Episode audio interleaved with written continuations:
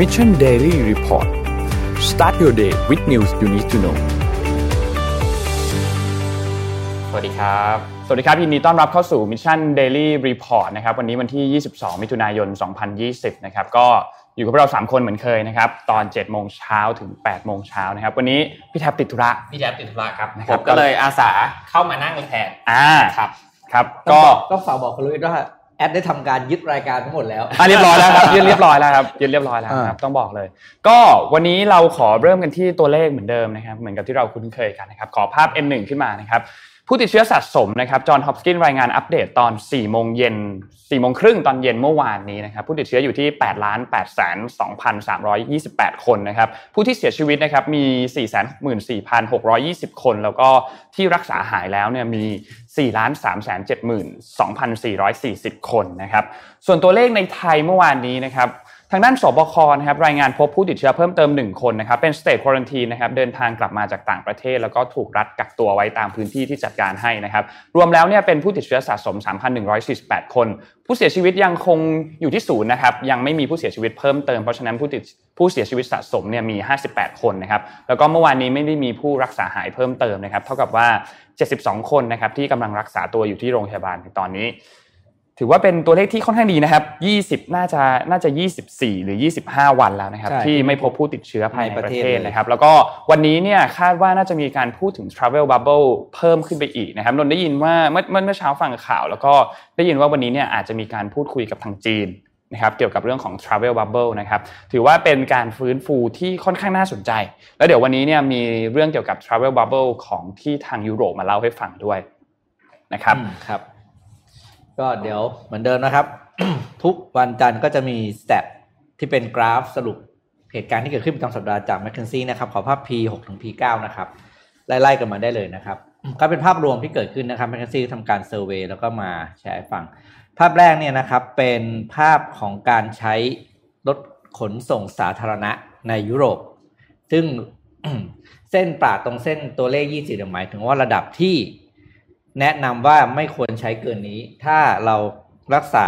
ระยะที่เรียกว่า physical distancing นะครับ ครับ แต่ดูสิ่งที่เกิดขึ้นจริงก็คือช่วงที่ว่าช่วง rush hour เนี่ยหกโมงถึงเก้าโมงเช้า แล้วก็ช่วงเลิกงานคือ17นาฬิกาเนี่ย เกินไปเยอะเลยอืมนี่คือในยุโรปนะครับ คือความต้องการของคนเนี่ย คือพอต้องกลับออกออกมาทำงานออกเดินทางไปเรียนไปอะไรก็แล้วแต่เนี่ย public transportation จริงๆแล้วคือเอาไม่อยู่นะครับเออนะครับนี่คือภาพที่เห็นนะครับ ก็ไปดูภาพต่อไปครับ อ่าภาพนี้เป็นภาพที่บอกว่าธุรกิจที่ชาวเขาเรียก minority นะครับที่ไม่ใช่ที่ไม่ใช่ชาวผิวขาวเนี่ยที่เป็นเจ้าของธุรกิจเนี่ยจะมีทัศนคติที่เป็นบวกต่อ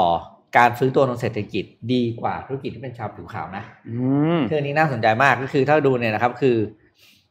all respondent เนี่ยก็คือภาพแท่งซ้ายเนี่ยภาพรวมของการสำรวจเนี่ย26%บอกว่า very optimistic คือ มีเขาเรียกว่ามุมมองที่มองโลกแง่ดีอะค่อนข้างเห็นว่าน่าจะโอเคนะ แต่พอเทียบกับแท่งถัดมาเนี่ย พอเป็น minor- minority own small business เนี่ย เห็นว่าจะสูง 36%นะครับ แปลว่าคนกลุ่มนี้เนี่ย มีมุมมองต่อโลกที่มองมองโลกในแง่ดีนะกันนะครับภาพต่อไปครับ อันนี้เป็นภาพของการคาดการณ์ว่าธุรกิจประเภทไหนจะฟื้นตัวก่อนกันนะครับ ก็ ที่ฟื้นตัวแน่ ๆ เลยก็คือสีฟ้าด้านบนคือ basic commodities นะครับ สินค้าเกษตร อาหารแล้วก็สินค้าอุปโภคบริโภค แล้วก็เรื่องของอาหารสัตว์นะครับ animal feed และสุดท้ายคือ pharma ที่อยู่ทางขวาเล็กๆ ส่วนอันที่ดูแล้วน่าจะฟื้นตัว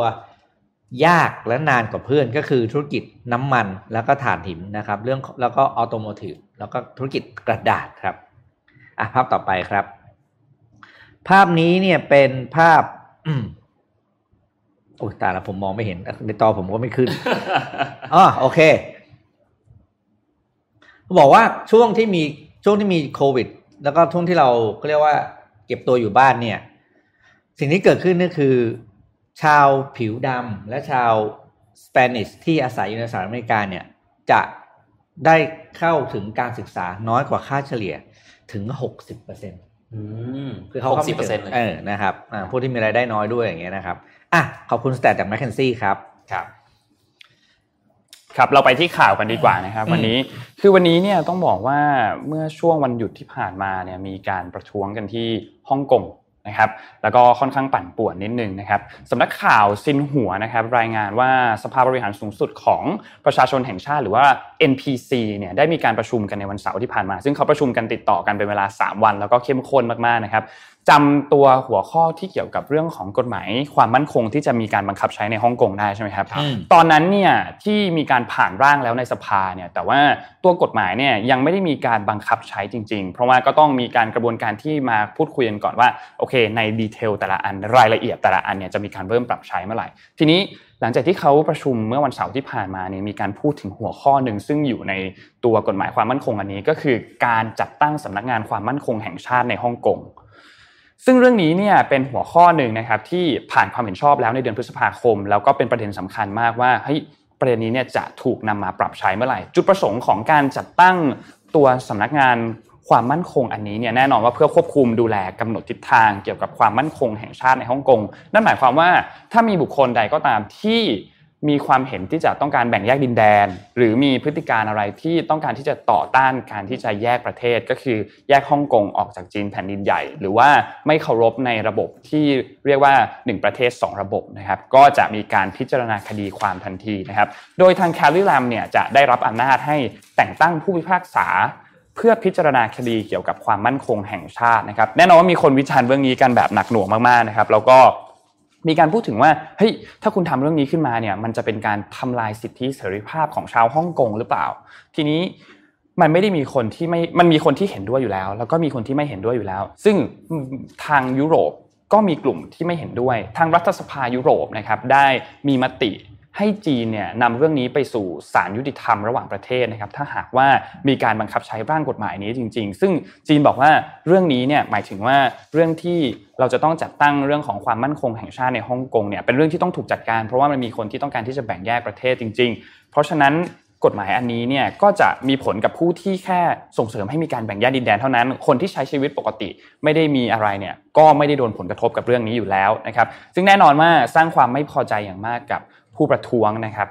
แต่ที่น่าสนใจคือเมื่อวันพฤหัสบดีที่ผ่านมาครับเมื่อวันที่ 18 มิถุนายนครับอืมในวันนั้นเนี่ยทางการไต้หวันเขาได้ประกาศจัดตั้งศูนย์ช่วยเหลือคนที่ต้องการออกจากฮ่องกงเพราะกฎหมายความมั่นคงฉบับใหม่ ซึ่งศูนย์นี้เนี่ย จะเปิดวันที่ 1 กรกฎาคม ไต้หวันเข้ามาร่วมด้วยแล้ว ซึ่งการที่ไต้หวันเข้ามาร่วมด้วยแบบนี้เนี่ยมันแสดงให้เห็นถึงความขัดแย้งที่มันมีอยู่ระหว่างฮ่องกงไต้หวันแล้วก็จีนอย่างชัดเจนนะครับ อย่างที่เราเคยได้ยินมาก่อนหน้านี้ว่าคุณไช่อิงเหวินประธานาธิบดีของไต้หวันเนี่ยเขาเคยออกมาบอกว่าเขาพร้อมเธอพร้อมที่จะช่วยเหลือผู้ชุมนุมฮ่องกงถ้าหากว่าจำเป็น ซึ่งนี่ก็เป็น action หนึ่งที่เธอพร้อมจะช่วยเหลือนะครับแน่นอนว่าทางจีนออกมาตอบโต้ทันทีครับจีนออกมาประกาศทันทีว่าเฮ้ยไต้หวันถ้าคุณจะออกมาประกาศหาที่พักหรือให้ความช่วยเหลือผู้ประท้วงที่จะก่อจลาจลอันนี้เนี่ยมันจะเป็นอันตรายต่อชาวไต้หวันนะนั่นหมายความว่าคือโอเค ถ้าคุณปล่อยให้คุณมีผู้ที่ก่อจลาจลเข้าไปในประเทศเขาอาจจะไปก่อจลาจลในประเทศในไต้หวันคุณก็ได้นะครับมีความเป็นไปได้ เพราะฉะนั้น ก็ไม่มีใครยอมใครนะครับอืมสำหรับเรื่องนี้ แต่ประเด็นในการจัดตั้งสำนักงานความมั่นคงแห่งชาติอันนี้เนี่ยต้องบอกเลยว่า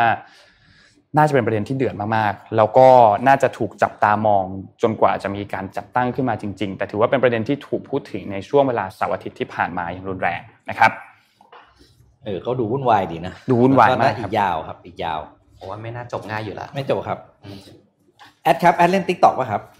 เออเคยลองเล่นครับ แล้วน้องๆในทีมถ่ายให้เป็นไงฮะ มีคนเข้าไปดูอยู่หลายร้อยอยู่นะ นี่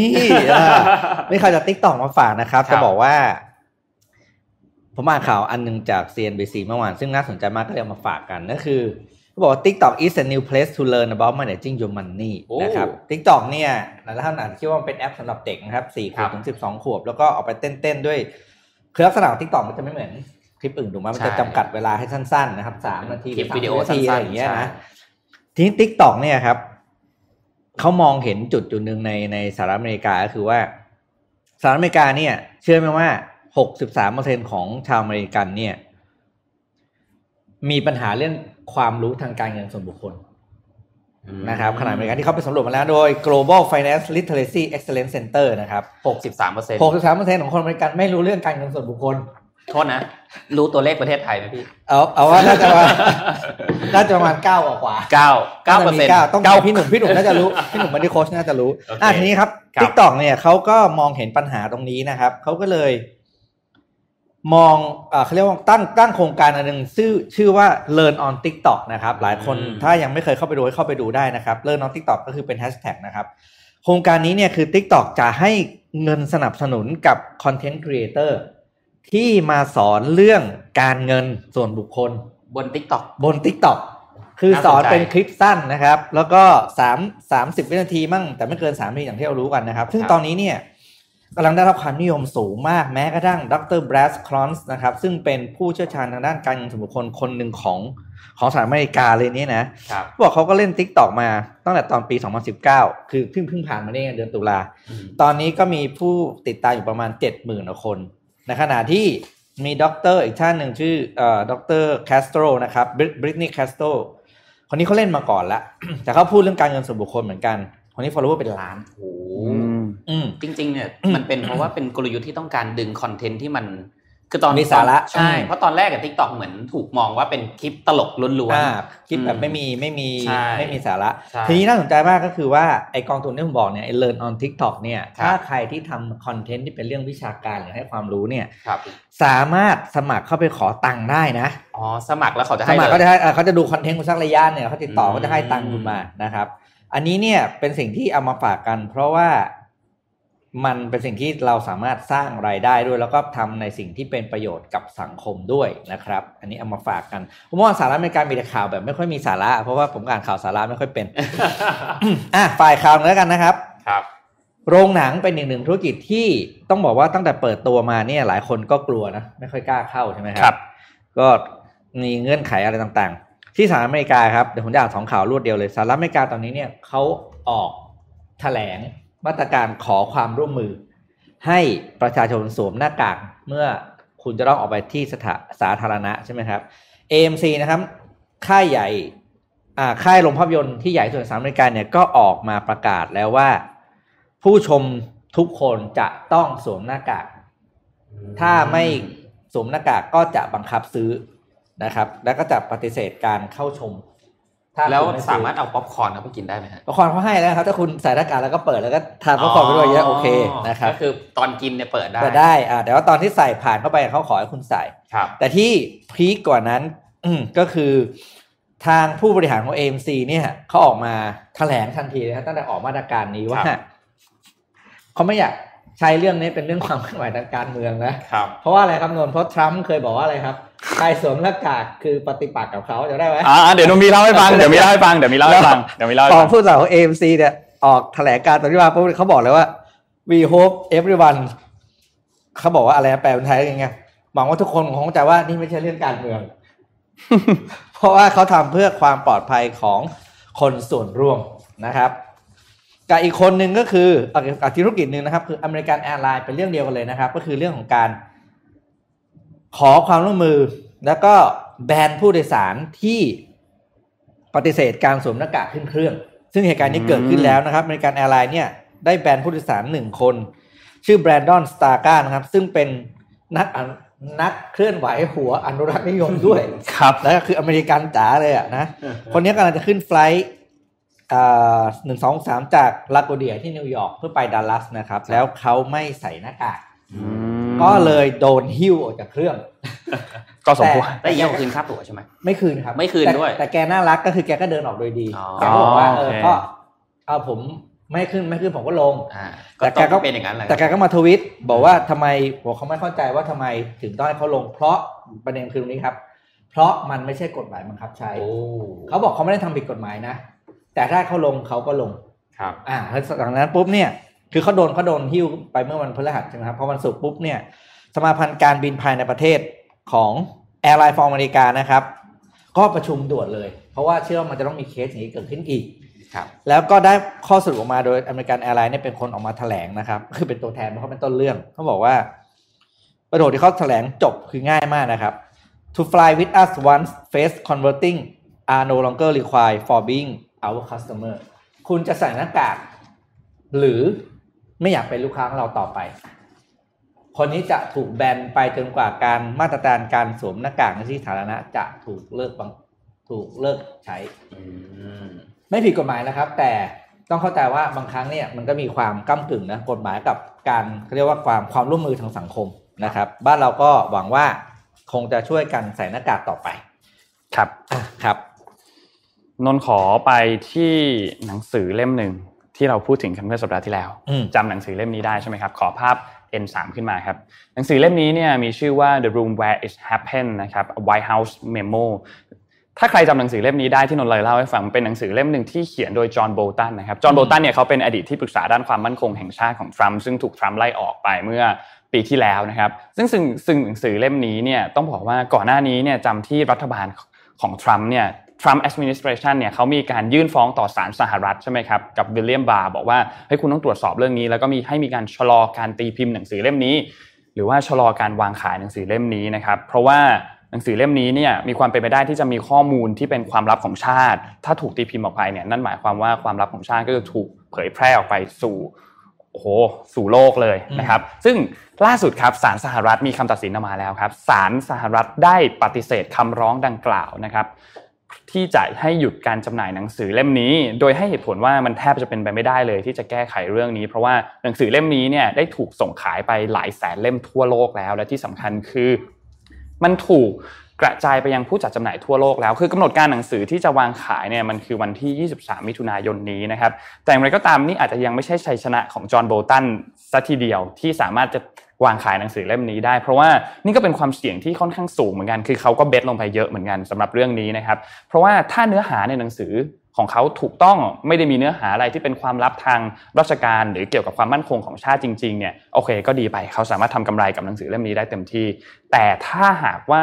เนื้อหาในหนังสือเล่มนั้นเนี่ยมีความผิดเกี่ยวกับเรื่องของความมั่นคงแห่งชาติกำไรทั้งหมดของหนังสือก็จะหายไปนะครับ แล้วก็แน่นอนว่าเขาก็จะต้องรับผิดชอบในคดีอาญาด้วย ซึ่งก็เป็นความผิดที่ทรัมป์เคยออกมาโจมตีก่อนหน้านี้ว่าเฮ้ยถ้าคุณตีพิมพ์หนังสือเล่มนี้ออกไปเนี่ยนั่นหมายถึงว่าคุณกำลังก่ออาชญากรรมนะครับ ไม่กี่นาทีหลังจากที่คำสั่งศาลออกมาเนี่ยนะครับโดนัลด์ทรัมป์ออกมาทวีตทันทีเลยฮะไม่รอครับ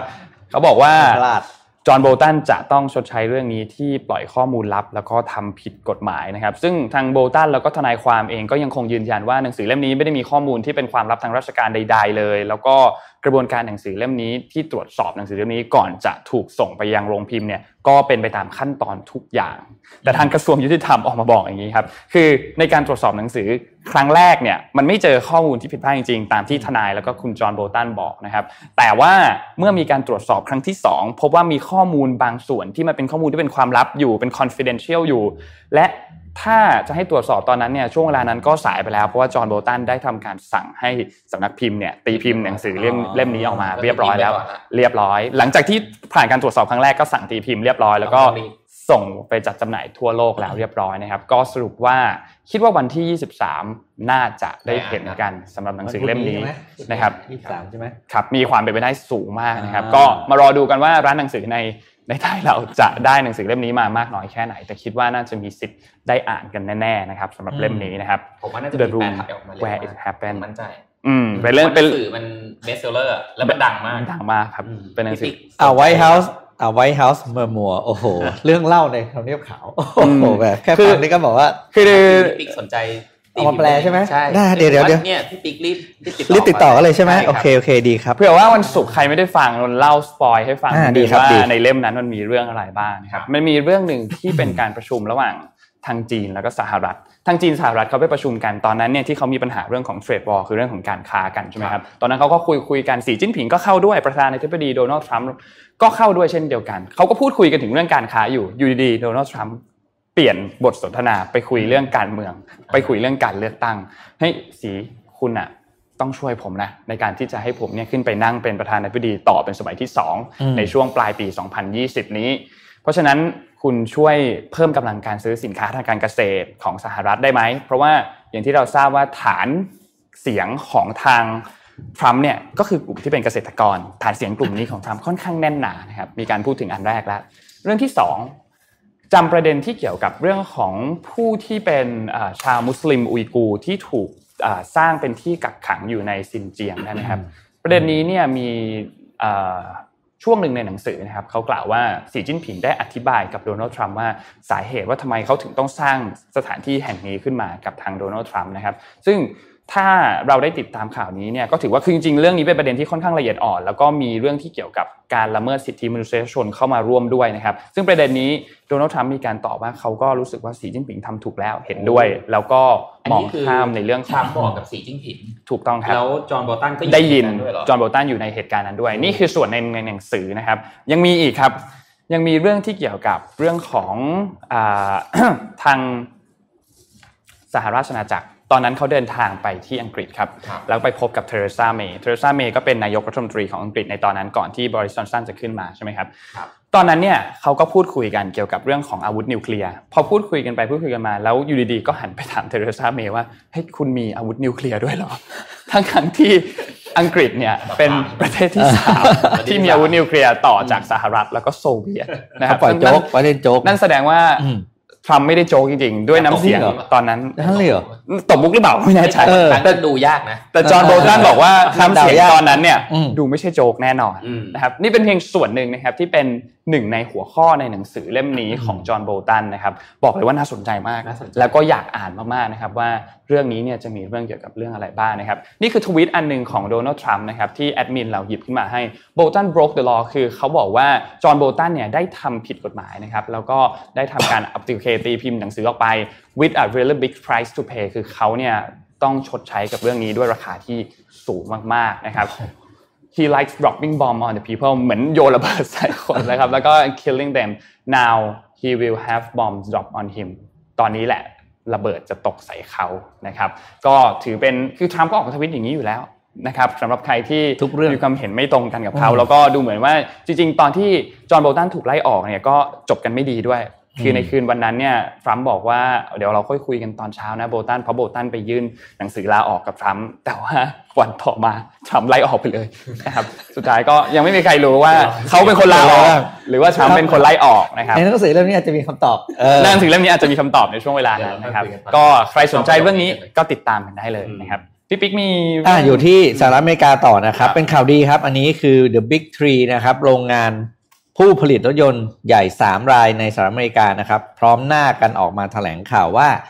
ยอดการผลิตรถยนต์จะกลับคืนไปสู่เขาเรียกว่า pre coronavirus production level ก็คือกลับไปสู่ช่วงก่อนโควิด ได้ตั้งแต่กลางเดือนมิถุนายนนี้ ซึ่งถือเป็นข่าวดีมากนะครับ โดย Ford กับ Fiat เนี่ย Fiat Chrysler เนี่ยนะครับก็ออกมาแถลงก่อนเลยว่า โรงงานทั้งหมดที่เคยปิดไปเนี่ย ตอนนี้จะกลับมาเปิดพร้อม กันทุกแห่งคือวันจันทร์นี้นะครับ แล้วก็กำลังการผลิตเนี่ยจะไต่ขึ้นไปจนถึงระดับที่ก่อนที่เราจะหยุดโคโรนาไวรัสกันก็คือช่วงกลางเดือนนี้เองนะครับ ในขณะที่ GM Chrysler ก็ไม่น้อยหน้ากันนะครับ บอกว่ากำลังการผลิตทั้งหมดจะกลับเข้าคืนสู่สภาวะปกติในสิ้นเดือนมิถุนายนนี้เนื่องจากมีคำสั่งซื้อเข้ามากลับสู่ระดับปกติแล้วนะครับ งงเลยเขาซื้อรถกันกลับมาเร็วขนาดนี้เหรออะไรเงี้ยนะแต่ก็เป็นข่าวดีนะครับเป็นเรื่องเฉพาะกำลังผลิต กำลังซื้อเนี่ยพวกผมว่ารถรถยนต์มันจะเป็นคือต้องมีกำลังกำลังซื้อคำสั่งซื้อเข้ามาก่อนถึงจะผลิตอืมนะนั่นคือไม่งั้นธุรกิจรถยนต์จะไม่เหมือนอื่นเพราะว่ามันเป็นแบบครับเรียกว่า just in time ไงอ๋อจริงทั้งสามบริษัทเนี่ยก็ออกมาแถลงแบบสวยๆด้วยนะ บอกว่าขอบคุณแรงงานและซัพพลายเออร์ของเราทุกคนที่ให้การสนับสนุนนะครับขณะเดียวกันเนี่ยพวกเราก็คือทั้งสามโรงงานเนี่ยก็ยังคงให้ความสำคัญในเรื่องของความปลอดภัยของบุคลากรของเราเป็นลำดับสูงสุดนะครับ ก็ติดตามดูนะครับว่าจะเป็นยังไงแต่พอแถลงข่าวมาปุ๊บเนี่ยราคาหุ้นของทั้งสามบริษัทเนี่ยก็วิ่งแข่งกันไปเลยนะครับสองเปอร์เซ็นสามเปอร์เซ็นขึ้นกันไปนะครับ โดยเฟียตเนี่ยขึ้นน้อยสุดขึ้นแค่ศูนย์จุดหกหนึ่งเปอร์เซ็นเท่านั้น แต่ก็สัปดาห์นี้คงจะวิ่งไปต่อครับ ก็เป็นข่าวดีที่เราทุกคนควรจะดีใจ ครับ สั้นๆอีกข่าวไหมครับ นี่ข่าวเยอะแต่ไม่ค่อยมีสาระนะครับ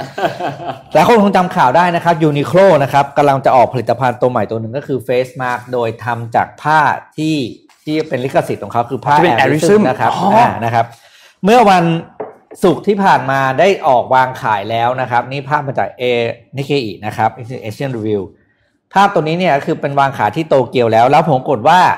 มีภาพต่อไปด้วยนะครับ ก็คือคนเนี่ยไปเข้าแถวรอซื้อตั้งแต่ห้างยังไม่เปิด ตั้งแต่ร้านยังไม่เปิดแถวนี่ยาวมากเลยครับ คือแบบว่าเขาเรียกว่าเป็นถือว่าเป็นมิติใหม่นี่คือดูคนโอ้โหคนที่ไปรอเข้าแถวซื้อเจ้าหน้ากากตัวนี้นะครับ ถือว่าเกินความคาดหมายจริง ๆ โดยหน้ากากตรงนี้เนี่ย ขายเป็นแพ็คนะห่อไม่ที่คุณผู้หญิงวันนี้เขาถือเนี่ยห่อหนึ่งมีสามชิ้นในราคาเก้าร้อยเก้าสิบเยนนะครับหรือประมาณเก้าเหรียญสหรัฐ นะครับประมาณสามสามร้อยกว่าบาทซึ่งตอนนี้เนี่ยคนก็จะแบบโกรธกันมากเพราะไปเข้าแถวแล้วซื้อไม่ได้นะครับ ก็ทางดูโคก็ออกมาแถลงการขอโทษนะครับรวมถึงเว็บไซต์นี่ก็ล่มด้วยนะครับ คือคือเรียกว่าพังทุกช่องทาง ทางดูโคบอกว่าแถลงว่าเรากำลังเร่งการผลิตอย่างเต็มที่โดยปัจจุบันเราผลิตได้อยู่ที่วันละห้าแสนชิ้นต่อไม่ใช่ห้าแสนชิ้นต่อสัปดาห์นะครับไม่ใช่วันนะครับ เพราะฉะนั้นเนี่ยมันก็เลยไม่พอนะครับ แต่ว่ากำลังจะเร่งการ อะไรครับเร่งทำให้พอความต้องการ แต่ในประเทศอื่นยังไม่มีขายนะครับ เพราะตอนนี้ยังขายแค่ญี่ปุ่นที่เดียวก่อนเมื่อวานผมก็ไปส่องที่ร้านมาก็ไม่มีครับ ไปดูเผื่อว่าจะมีฟลุกหลุดเข้ามาก็ไม่มีนะครับอะเจ็ดโมงครึ่งโอเคฮะวันนี้เจ็ดโมงครึ่งนะครับ เราจะมาพูดถึงเรื่องของทักษะนะครับ ของหัวหน้าทุกระดับนะครับว่าจริง ๆ แล้วเนี่ย การเป็นหัวหน้าหรือการเป็นผู้บริหารเนี่ยมันมีทักษะอะไรที่มันเป็นเซตเดียวกันไหมนะครับ ในแต่ละเลเวลนะครับครับ โอเค ติดตามดีๆนะฮะอันนี้นะครับอะก็คือผมหยิบตัว research ชิ้นนี้นะครับมาจาก Harvard Business Review นะครับผมเป็น article ที่จริงๆอะผมเคยเขียนไว้ใน Mission To The Moon มาแล้วนะครับสำหรับใครที่สนใจตัวเตรียมลองไปอ่านกันได้นะครับ ก็คือว่ามันมีเมื่อปี 2014 นะครับ คุณแจ็คเซนเจอร์นะครับกับโจเซฟโฟล์กแมนนะครับเป็น founder ของบริษัทที่ปรึกษาระดับโลกนะครับเกี่ยวกับเรื่องความเป็นผู้นำเกี่ยวกับเรื่อง leadership ต่างๆนะครับเขาได้ทำการ research ว่าไอความเขาเรียกว่าอะไรความเป็นผู้นำหรือว่าหัวหน้าเนี่ยมันต้องการทักษะอะไรที่แตกต่างกันไหมหรือว่าจริง ๆ แล้วเนี่ยตั้งแต่หัวหน้าทีมไปจนถึงผู้บริหารเนี่ยมันมีทักษะที่ทับซ้อนคาบเกี่ยวกันอยู่นะครับ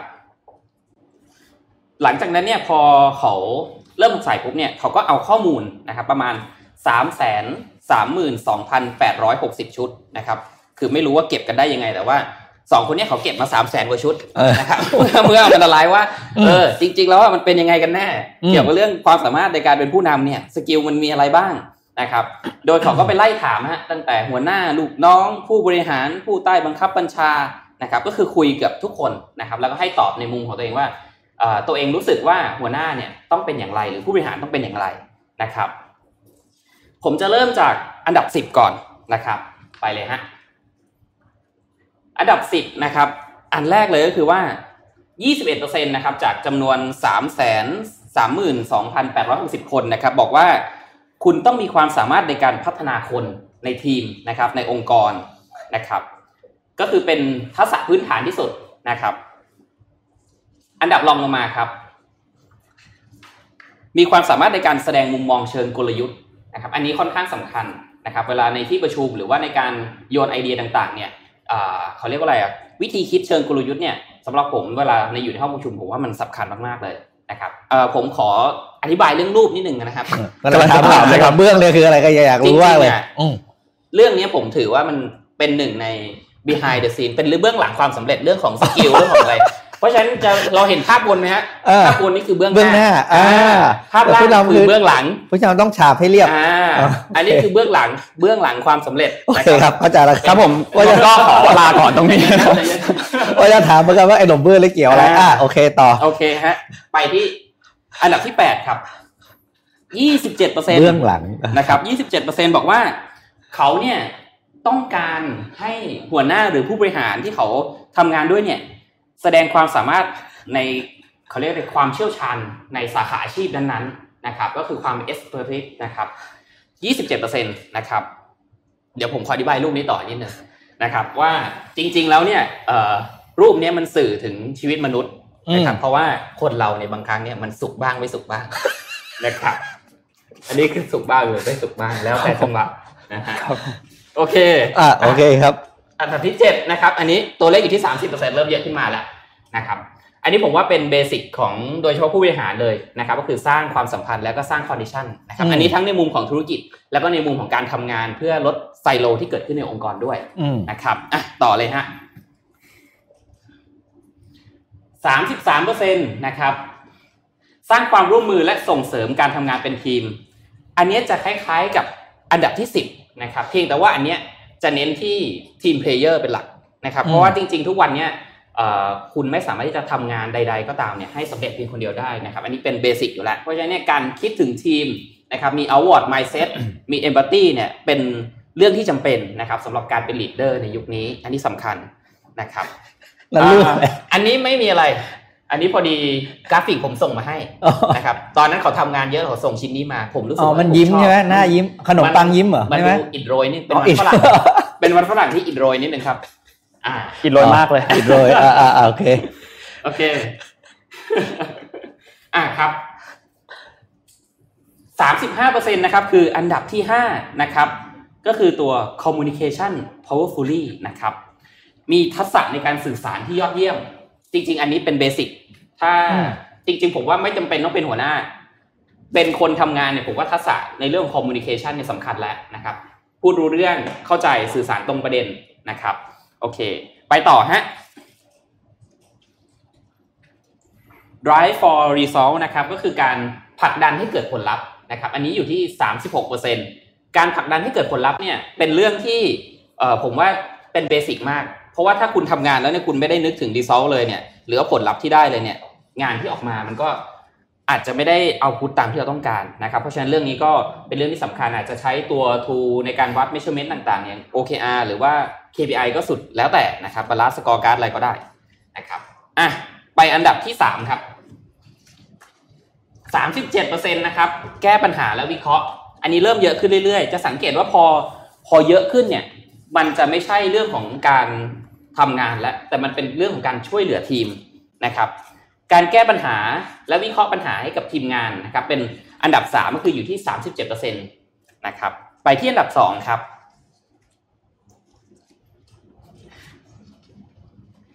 สามสิบเจ็ดเปอร์เซ็นเช่นกันนะครับเขาต้องการให้หัวหน้าหรือผู้บริหารเนี่ยแสดงให้เห็นถึงความซื่อสัตย์และมั่นคงนะครับ สิ่งนี้เนี่ยผมว่ารวมไปถึงความซื่อสัตย์ในมุมอื่นๆทั่วไป แล้วก็ความมั่นคงทางด้านอารมณ์ อันนี้ผมว่าสำคัญมาก แต่ก่อนที่เราจะไป ผมขออธิบายรูปนี้นิดเดียว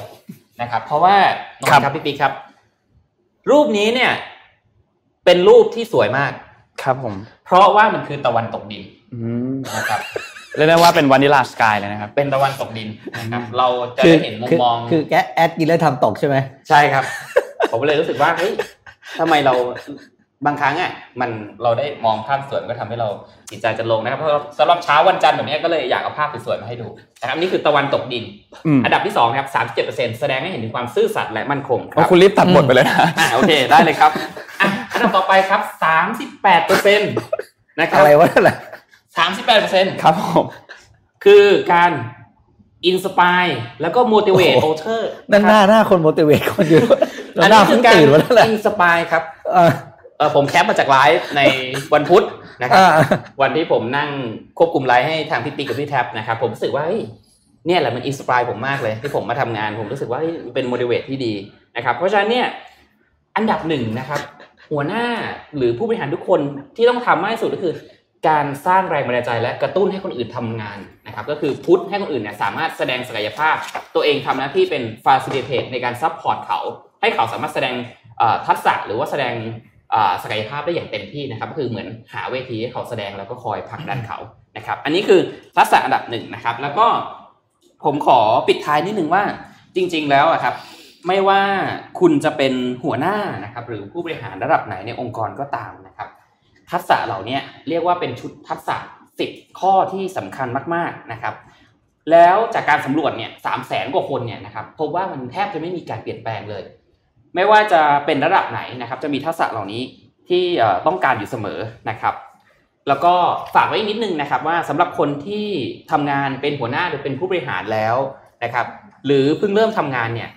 ควรที่จะเริ่มพัฒนาทักษะเหล่านี้ได้แล้วนะครับ เพราะว่าอย่ารอจนกว่าคุณจะได้เลื่อนตำแหน่งแล้วค่อยพัฒนาทักษะนะครับ เพราะโดยปกติแล้วเนี่ยผู้บริหารส่วนใหญ่ต้องการเห็นมุมมองเหล่านี้จากคนทำงานตั้งแต่ก่อนที่จะเป็นผู้บริหารหรือลูกน้องเอ้หรือเป็นหัวหน้า นะครับอันนี้คือ7จ็ดโมงครึ่งนะครับแปดนาทีสั้นๆ โอเค ขอบคุณมากครับ ผมชอบรูปพี่บิ๊กมากครับครับวันหลังขอรูปดีๆก็ได้แล้วจะถ่ายที่ดีกว่านี้ให้หน่อยนะไม่แต่นี้โหนี่เดี๋ยวอ๋อแอดก็เป็นแผนนนท์ครับผมจะให้พวกไอ้นี่เขาเป็นสปอนเซอร์คลินิกความงามอ๋อเขามาดูแลหนังหน้าพี่ปีก่อนไหมอะไรอย่างเงี้ยนะครับอะนนท์มีอะไรไหมเดี๋ยวเพราะงั้นถ้าไม่มีพี่จะพาไปสิงคโปร์อะไปสิงคโปร์ก่อนดีกว่าครับเดี๋ยวค่อยกลับมาอเมริกานะเห็นมันมีได้ครัข่าวบอเมริกาด้วยนะครับเมื่อกี้จริงๆเอ่อนิดนึงครับ เอ่อเขาบอกว่ารอเฉลยคำตอบวันศุกร์อยู่ค่ะเอ่ออายุเท่าไหร่นะครับเผื่อคลินิกความงามอยากเป็นสปอนเซอร์รายการอ๋ออืมแอดอายุ 28 นะครับ ส่วนพี่ปิ๊กเอ่อค่อนบวกข้างเยอะแล้วนะครับอะบวกเราข้ามไปบวกบวกไปอีกบวกไปอีกสองทศวรรษอะเดี๋ยวเชิญครับขอไปอะเข้าข่าวครับเข้าข่าวถ้าไปดูข่าวความเคลื่อนไหวสำคัญอันหนึงของสิงคโปร์นะครับ ซึ่งอันนี้ผมคิดว่าไทยไทยและทั่วโลกกำลังจับตาดูอยู่อย่างใกล้ชิดนะครับ คือสิงคโปร์เนี่ยกำลังจะมีการเลือกตั้งเร็วๆนี้เหมือนกัน นะครับแล้วเมื่อวานเนี่ยพรรครัฐบาลของเขาเนี่ยได้ออกมาแถลงแผน ซึ่งเป็นการแถลงครั้งสุดท้ายนะครับ ก่อนแถลงในฐานแถลงในฐานะของการเป็นรัฐบาลครั้งสุดท้ายหลังจากนั้นคือจะเข้าสู่ช่วงหาเสียงเลือกตั้งนะครับทีนี้เขาเรียกการแถลงแผน 5 ปีในการพัฒนาประเทศนะครับ โดยผู้แถลงเนี่ยคือรองนายกรัฐมนตรีนะครับ รองนายกรัฐมนตรีเฮงสวีเคียตนะครับ ถ้าผมอ่านชื่อผิดต้องขออภัยจริงๆนะครับ ประเด็นคือตรงนี้ครับ แผน 5 ปีของสิงคโปร์เนี่ยบอกว่าสิงคโปร์จะลงทุนมากกว่า 14,000 ล้านเหรียญดอลลาร์สหรัฐนะครับ กับโครงการที่ชื่อว่า Supercharge Innovation นะครับ Supercharge Innovation เนี่ยทำอะไรบ้างนะครับ คือการลงทุนใน 5 อุตสาหกรรมหลัก ที่เป็นอุตสาหกรรมแห่งอนาคต ที่จะมีผลต่อทั้งประเทศและก็โลกนะครับ อย่างแรกเลยเนี่ยก็คือ AI แน่นอนนะครับ อย่างที่สองคือ Biomed นะครับ Biomedical Science นะครับ อย่างที่สามคือ Climate Change นะครับ อย่างที่สี่คือเรื่องของพลังงานทดแทนและอย่างที่ห้าก็คือ Robotics อืมนะครับ ซึ่งห้าอันอ้ออันที่หกด้วยนะครับเขาบอกเป็นเป็นเขาเรียกว่าเป็นอันเพิ่มขึ้นมา คือเขาควบมันขึ้นมาคือ e-commerce และ supply chain digitization นี่คือการบริหารระบบ supply chain แบบดิจิตอลนะครับ แผนการ 5 ปีนี้เนี่ยจะทยอยให้เห็นเป็นรูปเป็นร่างคืออนุมัติไปแล้วนะครับ อนุมัติไปแล้วแล้วก็จะได้เห็นนะครับ ก็ค่อยๆทยอยเห็นออกมาเรื่อยๆ ซึ่งเมื่อโครงการนี้สำเร็จนะครับ จะทำให้สิงคโปร์เนี่ยกลับมาเป็นศูนย์กลางทางอาเซียน และต้องขอว่าของเอเชียด้วย เพราะว่าแผน 5 ปีเขาเนี่ยค่อนข้างจะล้ำกว่าประเทศอื่นมากๆ เพราะว่าเป็นศูนย์กลางของเขาเรียกว่าเป็น new service business เลยนะ คือสิงคโปร์เนี่ยตอนนี้เขาค่อนข้างจะลดบทบาททางการเป็นศูนย์กลางทางการเงินของโลกอยู่แล้ว เพราะมันมีที่ใหม่ขึ้นมา แต่แผนอันนี้มาที่เรียกว่าสร้างความฮือฮามากแล้วต้องบอกว่าแผนแผนการเนี้ยออกมาในช่วงเวลาที่เหมาะสมพอดี เพราะกำลังจะเข้าสู่การเลือกตั้ง ครับ นี่คือวางแผนมาดีมากอะ่ะอืมแล้วเห็นการลงทุนของเขาเนี่ยต้องบอกว่าเป็นการลงทุนเพื่ออนาคตจริง ๆ ดูบ้านเราก็เป็นห่วงนะ เรายังลงทุนทำถนนพระรามสองยังไม่เสร็จเลยเมื่อไหร่จะเสร็จแล้วพี่หมึกถนนพระรามสองเนี่ยก็ผมว่าไม่น่าเสร็จ พูดตรงไปตรงมาผมผมเพิ่งดูไอ้ตัวเอ่อเอาขอข้ามเรื่องนิดนึงเออก็คือว่าไอ้ตัวงบ 1.9 ล้านล้านอะอ๋อที่เคยเล่าให้ผฟังมใช่ผมอืมไปไล่ดูในเว็บที่มันแจ้งโครงการว่ามีโครงการอะไรก็คือเขาประกาศมาเลยนะว่าเออใช้อะไรบ้างให้คุณน่สามารถขอมาเลยขอว่าไปจะไปทำอะไรอืมแล้วเดี๋ยวผมค่อยพิจารณาอืมนะครับปรากฏว่า มีโครงการผมจำตัวเลขไม่ได้น่าจะหลายหมื่นโครงการนะครับเอ๊ะอ๋อโอเคผมนึกว่าภาพค้างอืมมีโครงการเนี่ย น่าจะหลายหมื่นโครงการฮะทำอะไรรู้ไหมพี่ปิ๊ก ทำถนนครับทำถนนทางถนนนี่มันแก้เศรษฐกิจยังไงวะอะเอออะกลุ่มเอาพี่ปิ๊กต่อฮะบอลล่าโนนครับโนนครับมีข่าวที่เดี๋ยวทีมหาเสียงของทรัมป์ใช่ไหมครับเรื่องเดี๋ยวก่อนก่อนไปตรงนั้นเราเดี๋ยวเราพูดถึงเรื่องแจกของกันหน่อยดีกว่าอ่าครับได้ครับ วันนี้เรามีแจกหนังสือนะครับวันก่อนนี้มันเมื่อวันก่อนเนี่ยนนท์ได้แนะนำหนังสือเล่มนี้ไปนะครับอืมหนังสือเรื่องช้างกูอยู่ไหนนะครับ วันนี้เราก็เลยอยากจะมาแจกหนังสือเล่มนี้นะครับหนังสือเล่มนี้มันดียังไง คือหนังสือเล่มนี้เนี่ยเขียนโดยคุณอานนทวงศ์นะครับคุณอานนทวงศ์เนี่ยเป็น head of people อยู่ที่วงในนะครับคุณรุตนะครับซึ่งในหนังสือเล่มนี้เนี่ยเขาก็จะมีการพูดถึงหลายมุมมาก ไม่ว่าจะเป็นในมุมการทำงาน ในมุมสังคม ในมุมเรื่องของความสัมพันธ์ความรักขอขั้นนิดเดียวครับผมขอขอโทษขอโทษครับผมก็คือว่าคุณรุตเขาเคยมาออกพอดแคสต์อ่าBook's Eye View ใช่ใครที่ยังไม่เคยฟังนะครับลองไป search ดู Book's Eye View นะครับคุณปิ๊กกับคุณแท็บนะครับสัมภาษณ์คุณรุตดีมากๆเป็นดีมากๆ EP ดีมากนั้นน่ะที่ผมชอบมาก สุดยอดมากนะครับเดี๋ยวแอดมินหาให้หน่อยนะครับว่ามันเป็น EP เท่าไหร่นะครับสำหรับ Book's Eye View แล้วก็เดี๋ยวพิมพ์บอกไปใน comment นะครับครับซึ่ง ไอ้หนังสือเล่มนี้เนี่ยอย่างที่บอกครับมันมี 4 มุม มีเรื่องของมุมคนทำงาน เรื่องของความรักเรื่องของครับอ่าสังคม แล้วก็เรื่องของ self ก็คือเรื่องของตัวเราเองนะครับนุ่นอ่านให้ฟังคร่าวๆบทหนึ่งสั้นๆประมาณ 2 หน้าเท่านั้นเองนะครับอืมครับเขาบอกว่าคุณรุ่นเนี่ยบอกว่าช่วงนี้เนี่ยเขาพยายามที่จะกลับบ้านจากที่ทำงานเนี่ยเร็วขึ้นนะครับเพื่อที่จะได้ถึงบ้านเร็วขึ้นนะครับ ทีนี้มันมี 2 เหตุผลครับเหตุผลแรกเนี่ยคือแฟนเขาเริ่มบ่นแล้วว่าเฮ้ยช่วงนี้เนี่ยเขากลับ กลับบ้านดึกจังเลยนะครับ มีเวลาอยู่ด้วยกันพร้อมกันกับลูกเนี่ยน้อยไปหน่อยครับ กับอีกเหตุผลหนึ่งครับอีกเหตุผลหนึ่งคือเขาเนี่ยได้ไปฟังพอดแคสต์อันหนึ่งนะครับของทิมเฟอร์ริสครับว่ามีแขกคนหนึ่งเขาได้มาสัมภาษณ์เขาบอกว่าช่วงนี้เนี่ยเขาพยายามที่จะกลับบ้านเร็ว เพราะว่าหนึ่งชั่วโมงของงานกับหนึ่งชั่วโมงของครอบครัวเขาเนี่ยมันไม่เท่ากัน สมมุติว่าลูกของคุณเนี่ยเข้านอนตอนสามทุ่ม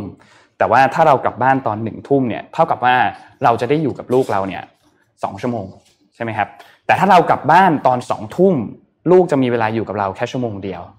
นั่นหมายความว่าถ้าเราทำงานเพิ่มขึ้นหนึ่งชั่วโมง เราอาจจะได้งานเพิ่มขึ้นสิบเปอร์เซ็นใช่ไหมครับ แต่ลูกได้ลูกกับเรา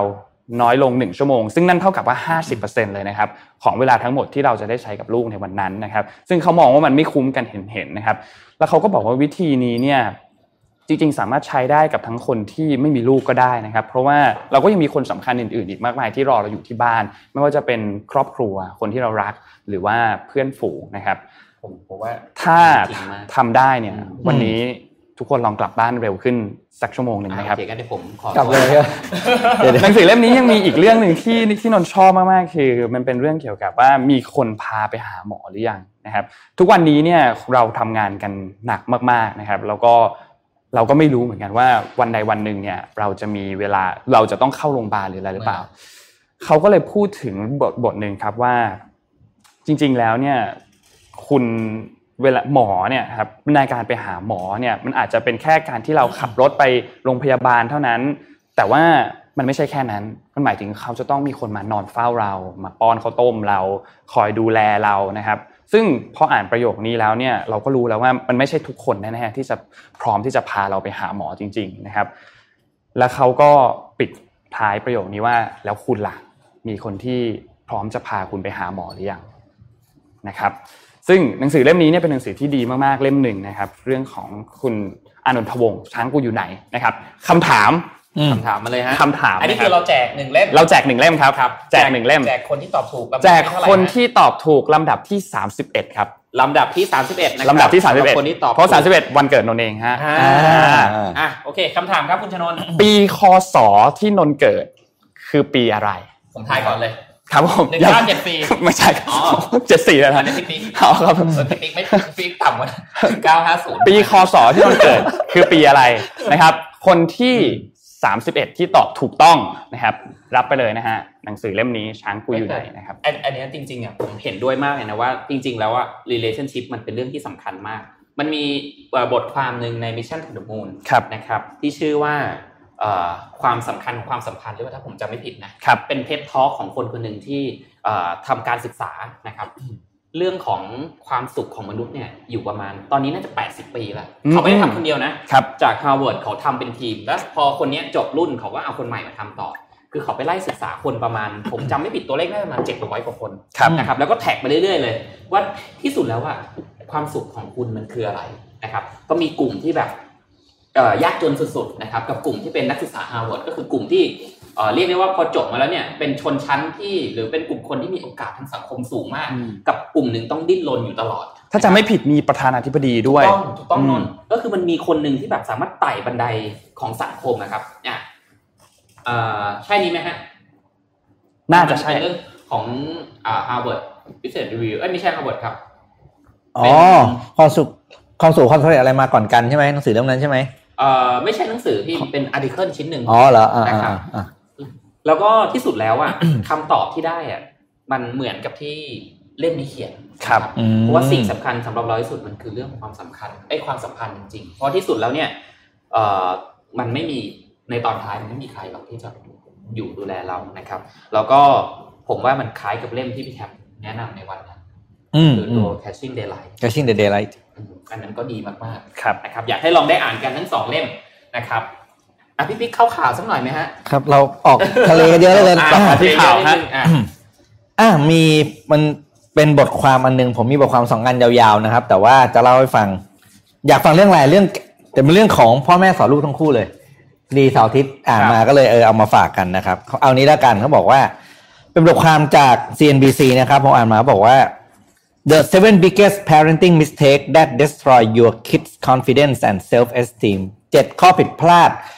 ใหญ่หลวงที่สุดที่พ่อแม่มักจะทำให้เกิดขึ้น และมันจะเป็นสิ่งที่ทำลายความมั่นใจครับ แล้วก็การเรียนรู้ของลูกคุณนะครับ ในตั้งใจฟังดีนะครับอ๋อนิดเดียวนะครับเอ่อพอดีผมแอบเห็นว่ามีคนเข้าไปตอบใน YouTube นะครับ เราไม่สามารถแจกรางวัลทาง YouTube ได้เพราะเราไม่สามารถอินบ็อกหาอืมเอ่อคนที่ตอบมาได้นะครับ ยังไงรบกวนขอความร่วมมือไปตอบใน Facebook นะครับเพื่อร่วมกิจกรรมกันใน Facebook โอคเท่าที่ดูยังตอบกันไม่ค่อยถูกนะฮะ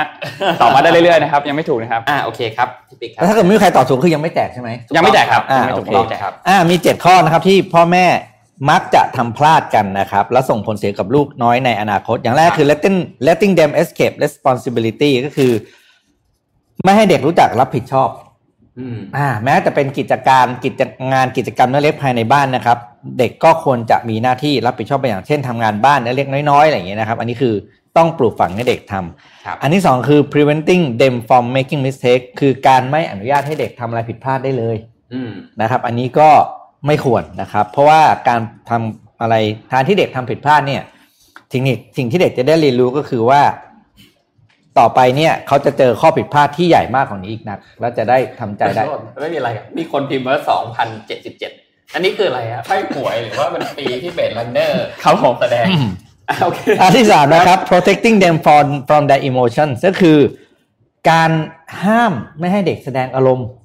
เด็กจะโกรธเด็กจะหัวเราะจะเศร้าจะเสียใจครับพ่อแม่จะต้องปล่อยให้เด็กแสดงอารมณ์นั้นออกมา ไม่ใช่ห้ามห้ามร้องอย่าร้องอะไรอย่างเงี้ยไม่ได้นะครับครับ ข้อต่อมาคือ condoning victim mentality mentality ก็คือการดูแลความเขาเรียกว่าความเรียกอันนี้สภาพจิตใจของของเวลาที่เด็กถูกรังแกมาเนี่ย ต้องให้รับการดูแลแล้วก็อธิบายว่าสิ่งเกิดขึ้นนั้นเป็นสิ่งที่สามารถเกิดขึ้นได้แต่เราสามารถปกป้องตัวเองได้เช่นกันนะครับ being over protective ก็คือการปกป้องเขาเรียกกลางปีก ปกป้องลูกมากเกินไปนไป เคยเคยเห็นพ่อแม่บางประเภทนะผมเคยเห็นนะลูกวิ่งสะดุดพื้นล้มเอามือตีพื้นอะเคยเห็นไหมเคยเห็นเอออะไรอย่างเงี้ยเนี่ยตีโต๊ะเรียกตีเขาเรียกพื้น over protective สำหรับลูกนะครับ อันนี้คือ ex- อันที่หกนะครับ expecting perfection ก็คือการคาดหวังให้ลูกมีชีวิตที่ perfect ไม่ว่าจะเป็นเรื่องการกินอยู่สุขภาพความสะอาด ระเบียบวินัยทุกอย่างเนี่ยครับ อันนี้เนี่ยก็ถือว่าเป็นการสร้างนิสัยที่ผิด เพราะชีวิตไม่มี คำว่า perfect ถูกไหมครับ และข้อสุดท้ายคือ punishing rather than disciplining ก็คือการลงโทษแทนที่จะการช่วยปลูกฝังทางด้านวินัยนะครับ การลงโทษเด็กไม่ใช่ผลดี ไม่ว่าจะเด็กกับเด็กอายุเท่าไหร่วัยใดก็ตามนะครับ เพราะฉะนั้นเนี่ยเพราะว่าการที่เด็กถูกลงโทษ เด็กจะมีบันทึกเข้าไปในความรู้สึกของตัวเองว่า I am a bad person ซึ่งต่อไปเนี่ยความคิดนี้จะเป็นความคิดที่อันตรายมาก และเขาจะโตขึ้นมาเป็นเด็กที่กล้าที่จะทำสิ่งผิด เพราะว่าเขาถือว่าไม่มีอะไรจะเสียอีกแล้วนะครับ อันนี้ก็เป็นบทความที่เดี๋ยวจะแปะลิงก์ไว้ให้นะครับ เข้าไปอ่านนะครับ เป็นบทความที่ดีมากก็เลย หยิบมาฝากกันนะครับครับ นนท์ขอไปที่สเปนนิดนึงครับไปที่ยุโรปอันนิดนึงครับอืมเมื่อวันเสาร์ที่ผ่านมาครับวันที่ 20 มิถุนายนนะครับคุณอารันชากอนซาเลสลายานะครับซึ่งเป็นรัฐมนตรีว่าการกระทรวงกิจการต่างประเทศของสเปนนะครับเขาได้บอกกับสำนักข่าว BBC ครับว่าเอ่อชาวสหราชอาณาจักรหรือว่า UK เนี่ยจะได้รับอนุญาตให้สามารถเดินทางเข้าประเทศสเปนได้ โดยที่ ไม่ต้องกักตัวนับตั้งแต่วันอาทิตย์นี้เป็นต้นไปนะครับ โดยเขาระบุว่าการตัดสินใจครั้งนี้เนี่ยเกิดขึ้นนะครับเพื่อเป็นการแสดงความเคารพต่อชาวอังกฤษ 4 0 0 0 0 0 คน คือชาวอังกฤษ 4 0 0 0 0 0 คนนี้เนี่ยเขามีบ้านหลังที่ 2 อยู่ในสเปนนะครับ โดยจะต้องมีการตรวจสอบ 3 อย่างครับ อย่างทีหนึ่1 คือเมื่อเดินทางมาถึงเนี่ยจะต้องมีการทำแบบสอบถามเกี่ยวกับประเทศต้นทางที่คุณเดินทางมานะครับว่าโอเค คุณเดินทางมาจากประเทศไหนนะครับเป็นคนเป็นคนอังกฤษแหละเดินทางมาจากประเทศไหนนะครับ ข้อที่2ครับคือต้องมีการลงทะเบียนนะครับ เพื่อขอข้อมูลติดต่อ คือถ้าหากว่าคุณมีการติดเชื้อเขาจะได้สามารถ tracking ตามต่อไปได้นะครับ และข้อที่ 3 ก็คือต้องมีการตรวจร่างกายนะครับ ซึ่งเบื้องต้นก็น่าจะมีการตรวจวัดไข้วัดอุณหภูมินะครับ ซึ่งอย่างไรก็ตามนะครับ แม้ว่าชาวอังกฤษเนี่ยจะสามารถเดินทางเข้าสเปนได้โดยที่ไม่ต้องกักตัว แต่ว่าตอนจังหวะที่เดินทางกลับไปที่อังกฤษเนี่ย แน่นอนว่าก็ต้องเข้ารับการกักตัว 14 วัน เช่นเดียวกันตามมาตรการของทางฝั่งอังกฤษนะครับ ซึ่งก็จะอยู่ต่อมาตรการของอังกฤษเนี่ยเขาจะไปจนถึงวันที่ 29 มิถุนายนนี้เป็นอย่างน้อยนะครับ ถ้ารัฐบาลอังกฤษไม่ได้มีการอ่าต่อเวลาตัวมาตรการอันนี้ออกไปนะครับ ซึ่งเขาก็มีการยืนยันนะครับว่าชาวอังกฤษสามารถเข้าประเทศได้โดยไม่ต้องมีการกักตัวจริง ๆ ในวันที่ 21 มิถุนายนนี้นะครับย้ำอีกครั้งหนึ่งนะครับเพราะว่าเมื่อสัปดาห์ที่แล้วเนี่ยเปโดรซานเชสซึ่งเป็นนายกรัฐมนตรีของสเปนเนี่ยเขาก็ได้มีการบอกแล้วนะว่าเขาจะเปิดชายแดนสเปนให้กับนักท่องเที่ยวชาวยุโรปนะครับเดินทางเข้า เข้ามาได้ยกเว้นโปรตุเกสนะครับให้สามารถเข้าประเทศได้โดยที่ไม่ต้องกักตัวแล้ว 14 วันนะครับ ซึ่งในตอนนั้นเนี่ยเขาก็ออกมาแย้งนะครับว่าเฮ้ยตอนนั้นอังกฤษยังไม่ไม่อนุญาตนะเพราะว่าอังกฤษออกจาก EU แล้วใช่ไหมครับครับตอนนั้นยังไม่อนุญาตอังกฤษแต่ตอนนี้เนี่ยก็อนุญาตปรับแบบเดียวกันแล้วนะครับ และในทางกลับกันทางรัฐบาลสเปนเองก็ออกมาเรียกร้องให้รัฐบาลอังกฤษเนี่ยมีการปรับมาตรการ แบบเดียวกันด้วย คือเรื่องของการปลดการกักตัวนะครับอืมคือตอนนี้เนี่ยสเปนเนี่ยกำลังจะฟื้นฟูภาคการท่องเที่ยวให้ได้อย่างเร็วที่สุดนะครับ เพราะว่าแน่นอนว่ารายได้ส่วนหนึ่งประมาณ 12%ของ GDP นะครับสำหรับสเปนเนี่ยมาจากการท่องเที่ยว ซึ่งถือว่าเป็นตัวเลขที่เยอะมากนะครับ เพราะฉะนั้นเขาก็ต้องการที่จะฟื้นฟูอันนี้ให้ได้เร็วที่สุด แต่เราก็ต้องมาจับตามองว่าคุณรีบฟื้นฟูขึ้นมาแบบนี้เนี่ยอาจจะเกิดการระบาดในระลอกที่สองหรือเปล่าอืมนะครับ ก็ต้องมาติดตามกันดูต่อไปเอ่อ สำหรับคำถามนะครับเผื่อใครมาไม่ทันแล้วนนท์คิดว่าน่าจะยังไม่มีคนตอบถึง 31 คนแน่นอนนะครับเอ่อนนท์เกิดปีคศอะไร มีถูกะรับสักคนหรือยังอะเอางี้ดีกว่ามีถูกมีถูกมีถูกเหรอมีคนอ่ามีมีคนมีคนทายถูกนะครับ คนที่ 31 ที่ตอบถูกนะครับ เราแจกหนังสือช้างกูอยู่ไหนนะครับ ของคุณอานนทวงศ์ Head of People ของวงในผมผมไม่นะกัครับงวลว่าใครตอบถูกไหมครับจะตอบถูกถึงหรือเปล่าผมกังวลว่าคนที่จะต้องไปแจกเนี่ยจะหายังไงเออ ตาลายใช่ไหมครับตาลายมากตาร้ายมากฮะเดี๋ยวเดี๋ยวเดี๋ยวไว้เราช่วยกันหาครับเดี๋ยวเราช่วยกันหานะครับอ๋อกับ EP ของ Boss I View ที่คุณรุตวงในอ่ามาคุยกับอ่าพี่ปิ๊กแล้วก็พี่แท็บนะครับเป็น EP ที่ 23 นะครับอืมสำหรับ Boss I View นะครับเจอเลยครับอ่าใช่เซิร์ชตามได้เลยครับครับ Boss I View EP ที่ 23 นะครับแล้วก็เดี๋ยวเราบอกไปในในๆนิดนึงว่าเดี๋ยวเราอาจจะได้เห็น Boss I View กลับมา มีแนวโน้มแน่นอนมีแนวโน้มว่าจะได้เห็น Boss เป็น I ราย View การที่คนชอบมากครับแล้วก็รอติดตามกันผมกำลังนี่แฟนรายการพี่ปิ๊กเลยนะครับผมนะครับโอเคครับ เราไปกันที่เรื่องถัดไปกันดีกว่าครับอ่าไปดูเรื่องเรื่องของโดนัลด์ทรัมป์กันนิดหนึ่งอ่าครับเข้าสู่ผมช่วงทรัมป์ประจำวันครับอืมช่วงทรัมป์ประจำวันวันนี้นะครับ ขอเสนอเรื่องของแคมเปญหาเสียงของโดนัลด์ทรัมป์ครับเมื่อช่วงวันหยุดสุดสัปดาห์ที่ผ่านมา จำได้ไหมครับว่าก่อนหน้านี้เนี่ยทรัมป์ออกมาพูดว่าเฮ้ยเดี๋ยวเขาจะกลับมาจัดหาเสียงแล้วนะอ่าเขาจะมีแคมเปญหาเสียงเลือกตั้งแล้วนะปลายปีนี้เนี่ยแคมเปญหาเสียงครั้งนี้ของโดนัลด์ทรัมป์เนี่ยเป็นครั้งแรกนะครับที่จัดขึ้นหลังจากที่มีการระบาดของโคโรนาไวรัสหลังจากที่เขาถูกเบรกไปน่าจะตั้งแต่ช่วงเดือนมีนาคม เพราะว่าเรื่องของโควิดมันระบาดเข้ามาใช่ไหมครับอืมอันนี้เนี่ยจัดขึ้นที่ Tulsa Bank of Oklahoma Center ครับ โดยที่ตัวเขาเนี่ยก็โม้ไว้ตั้งแต่ต้นสัปดาห์เลยครับเขาโม้บอกว่าคุณรู้ไหมว่ามีคนเกือบล้านคนเลยนะ ที่มาขอตั๋วที่จะเข้าไปในงานครั้งนี้หเนี่ยนึ่งล้านคนเออหลักหลักล้านคนเลยที่จะเข้าไปอืมร่วมการหาเสียงครั้งนี้ แต่ปรากฏว่าในวันจริงวันนั้นนะครับ ที่นั่งทั้งสเตเดียมนี้เนี่ยมันจุได้ 19,000 คนนะครับ ห่างจากคำว่าเต็มมากครับขอให้ดูภาพต่อไปครับ ภาพถัดไปครับ ในภาพถัดไปเนี่ยเหมือนช่วงหาเสียงที่ผ่านมาของเราเนี่ย ครับผม คือต้องบอกว่าเนี่ยเนี่ยเนี่ยฮะโอ้โล่งแบบเนี้ยครับคือคือมีมีมีมีตรงบริเวณหนึ่งที่โล่งแบบนี้เลยสำหรับในสเตเดียมที่มีการหาเสียงนะครับ เนื่องจากว่ามีการกังวลเกี่ยวกับการระบาดของโควิด -19 นะครับในระหว่างการปราศัยเนี่ยโดนัลด์ทรัมป์ได้พูดถึงประเด็นเกี่ยวกับการตรวจเชื้ออันหนึ่งครับเขาบอกว่าตัวเขาเนี่ยได้สั่งให้หน่วยงานสาธารณสุขเนี่ยลดจำนวนการตรวจหาผู้ติดเชื้อโควิด -19 ให้น้อยลงหน่อยเฮ้ยคุณลดหน่อย เพราะว่าเฮ้ยยอด จะจะได้ยอดผู้ติดเชื้อในประเทศเนี่ยมันจะได้น้อยลงหน่อยนะครับเขาบอกว่าการตรวจผู้ติดเชื้อเนี่ยเหมือนเป็นดาบสองคมอืมในมุมหนึ่งโอเคก็มันก็แปลว่าเราตรวจได้เยอะเพราะว่าพบผู้ติดเชื้อเยอะ แต่อีกมุมหนึ่งก็จะพบว่ามันมีผู้ติดเชื้อเพิ่มขึ้นเรื่อยๆผมจึงบอกให้คนของผมเนี่ยชะลอการตรวจให้ช้าลง ซึ่งตอนที่เขากำลังหาเสียงอยู่ตอนนั้น ก็ไม่มีใครรู้ว่าเขาพูดเล่นหรือพูดจริงนะครับสำหรับการปราศัยในครั้งนี้ภายหลังครับทำเนียบขาวต้องออกแถลงการออกมา ฉบับหนึ่งบอกว่า คำพูดครั้งนั้นของโดนัลด์ทรัมป์เนี่ยเป็นเพียงเป็นเพียงการพูดเล่นๆ ไม่ได้พูดจริง ๆ ท่านประธานาธิบดีต้องการที่จะหยอกล้อแล้วก็เรียกเสียงเฮฮาจากผู้ร่วมงานรวมแล้วถ้าคนมาแล้วติดเชื้ออย่างเงี้ยอ่าเดี๋ยวนนท์จะเล่าให้ฟังแล้วเขาก็เขาพูดบอกว่าเขาต้องการที่จะปั่นให้สื่อสื่อเจ้าหนึ่งปั่นข่าวนี้ว่าเนี่ยเขาบอกให้ตรวจเชื้อน้อยลงดูนนี่นะครับ คือต้องบอกว่าสหรัฐเนี่ยถ้าพูดถึงจำนวนการตรวจเนี่ยก็ถือว่าโอเค ตรวจได้ค่อนข้างเยอะเขาตรวจไปแล้วเนี่ย 25 ล้านคนนะครับ ซึ่งทรัมป์เองก็ภูมิใจกับตัวเลขที่เขาตรวจได้เยอะขนาดนี้มากๆนะครับ ในแคมเปญหาเสียงครั้งนี้เนี่ยทางทีมผู้จัดงานเนี่ยทีมหาเสียงของทรัมป์เนี่ยเขาบอกว่า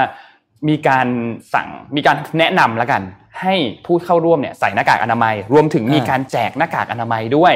แต่ดูเหมือนว่าผู้เข้าร่วมจะไม่ได้สนใจเท่าไหร่มากนักนะครับ เพราะว่าจากภาพที่เห็นเนี่ยคนส่วนใหญ่แทบจะไม่ได้ใส่หน้ากากเลยนะครับ จึงทำให้เกิดความกังวลว่าอาจจะมีการติดเชื้อขึ้นมาในการหาเสียงครั้งนี้ก็เป็นไปได้นะครับ ซึ่งก่อนหน้านี้เนี่ยโดนัลด์ทรัมป์เขาได้ให้สัมภาษณ์กับทาง The Wall Street Journal นะครับบอกว่าเขาพูดถึงประเด็นการใส่หน้ากากว่า คนอเมริกันที่ใส่หน้ากากอนามัยเนี่ย จริง ๆ แล้วส่วนหนึ่งใส่เพื่อป้องกันความเสี่ยงในการติดโควิด -19 แต่อีกส่วนหนึ่งใส่หน้ากาก เพราะว่าไม่ชอบทรัมป์นะครับเกี่ยวอะไรวะมันก็ มันก็เป็นสิ่งที่น่าสงสัยนะฮะอืมซึ่งก็ก็ก็เลยเป็นที่มาที่ตีความที่เหนือความคาดหมาย ก็เลยเป็นที่มาที่ AMC ก็ต้องออกมาแถลงไงบอกว่าเฮ้ยเขาไม่อยากดึงเรื่องตัวเขาไปเป็นเรื่องการเมืองนะเดี๋ยวเพราะเขาไม่ได้มีปัญหากับใครทั้งสิ้น ครับนะเออให้มันได้อย่างนี้สิโอเค ถ้างั้นเดี๋ยวผมรีวิวหนังสือปิดอ่าท้ายได้เลยครับได้ครับ โอเค วันนี้นะครับ ก็เห็นพี่นนท์พี่ปิ๊กนะครับ เขาเอาหนังสือมาอืมรีวิวมาพูดถึงกันนะครับ ก็เลยอะขอหยิบมาบ้างวันนี้เรามานั่งนะครับ เป็นเล่มที่เอ่อผมอ่านแล้วผมชอบมากนะครับ ก็คือ radical focus นะครับ หรือเขียนว่า OKR นั่นเองนะครับ แปลโดยศาสตราจารย์นพดลนะครับ เขียนโดยคริสติน่านะครับการแปลก็เล่มนี้แปลได้ดีมากนะครับ แล้วก็คนที่แปลเป็นคนที่เข้าใจ OKR ได้ดีมากสำหรับใครที่แบบกำลังเริ่มใช้นะครับ หรือว่ารู้สึกว่าเราอะต้องรันโปรเจกต์หรือว่าทำธุรกิจใหม่นะครับ อยากให้ลองอ่านเล่มนี้ดูเพราะว่าวิธีการเล่าเรื่องของเขาอะครับเขาเล่าผ่านตัวสตาร์ทอัพเจ้าหนึ่งนะครับ เหมือนนิยายอ่านแล้วสนุกมาก นะครับว่าในแต่ละ stage เนี่ยเขาต้องคิดถึงเรื่องอะไรบ้างนะครับ manage ยังไง วัดผลยังไงนะครับซึ่งมี tool หลายตัวที่ผมเองเนี่ยหยิบมาใช้ใน Mission to the Moon นะครับถ้าใครเคยเอ่อเห็นในเพจ ผมเคยถ่ายกระดานของ Mission to the Moon ลงไปในเพจด้วยนะครับก็จะมีเรื่องของเออตัวการ priority งานของทีมนะครับเรื่องของการ measurement ต่างๆ อันเนี้ยดีมากๆเลยนะครับสำหรับใครที่ทำธุรกิจทำโปรเจกต์ผมแนะนำนะครับอืมลองไปหาอ่านกันได้นะครับชื่อว่า radical focus นะครับครับ ก็คิดว่าวันนี้น่าจะครบถ้วนพี่ปิ๊กมีอะไรปิดท้ายอีกไหมไม่ครับมีแล้วครับหมดแล้วโอครับเคครับโอเควันนี้เนี่ยก็ขอบคุณเสื้อสูทของพัสยานะครับเสื้อสูทพัสยาเนี่ยต้องบอกเลยว่าใส่สบายมากๆนะครับและที่สำคัญก็คือเขามีเทคโนโลยีที่ทำให้เราเนี่ยจริง ๆแล้วสามารถเอาโยนใส่เครื่องซักผ้าได้เลย อันนี้คือผมไปซักได้เลยถูกต้องไหมใช่ใส่เครื่องซักผ้าได้เลยนะครับไม่จำเป็นต้องส่งซักแห้งเหมือนสูตรทั่วไปนะครับแล้วที่สำคัญก็คือไม่ต้องรีดด้วย แล้วมันก็เบาแล้วก็ใส่สบายมากๆ ค่อนข้างที่จะ คือใส่แล้วไม่ร้อนอะใส่แล้วสบายมากนะครับแล้วก็อีกอันหนึ่งนะครับเราขอบคุณหน้ากากผ้าไหมของพัสยาด้วยนะครับหน้ากากอันนี้เนี่ยมันสามารถที่จะป้องกันน้ำได้ด้วยกันน้ำได้ด้วยนะครับและที่สำคัญก็คือป้องกันการซึมเปื้อนของพวกฝุ่นละอองนะครับแน่นอนว่ากรองฝุ่น PM 2.5 ได้ แล้วก็ป้องกันการเกิดเชื้อแบคทีเรีย นะครับและที่สำคัญก็คือมีให้เลือกถึง70สีฮะ เยอะมากนะครับ คุณจะแต่งตัวยังไงเขามีสีรองรับทั้งหมดนะครับ และที่สำคัญก็คือรายได้ส่วนหนึ่งที่เขาขายได้สำหรับตัวหน้ากากอันนี้เนี่ยเขาจะนำไปบริจาคให้กับผู้ที่ได้รับผลกระทบจากโควิด -19 ด้วยอืม นะครับดีมากๆเลยนะครับ ขอบคุณปัสยาที่อยู่กับเราทุกเช้าแบบนี้นะครับได้ครับ ซึ่งก็วันนี้น่าจะครบถ้วนแล้วนะครับ ก็อย่าลืมไปเล่นกิจกรรมกันนะครับ เดี๋ยวรอดูว่าเดี๋ยวพรุ่งนี้เราจะมาเฉลย พร้อมกับบอกว่าใครได้หนังสือเล่มนี้นะครับนนท์เกิดปีคศอะไรโอเคนะครับครับได้ขอบคุณมากนะครับสำหรับที่ติดตามเราวันนี้นะครับ แล้วก็พบกันใหม่วันพรุ่งนี้เช้าครับ สวัสดีครับ Mission Daily Report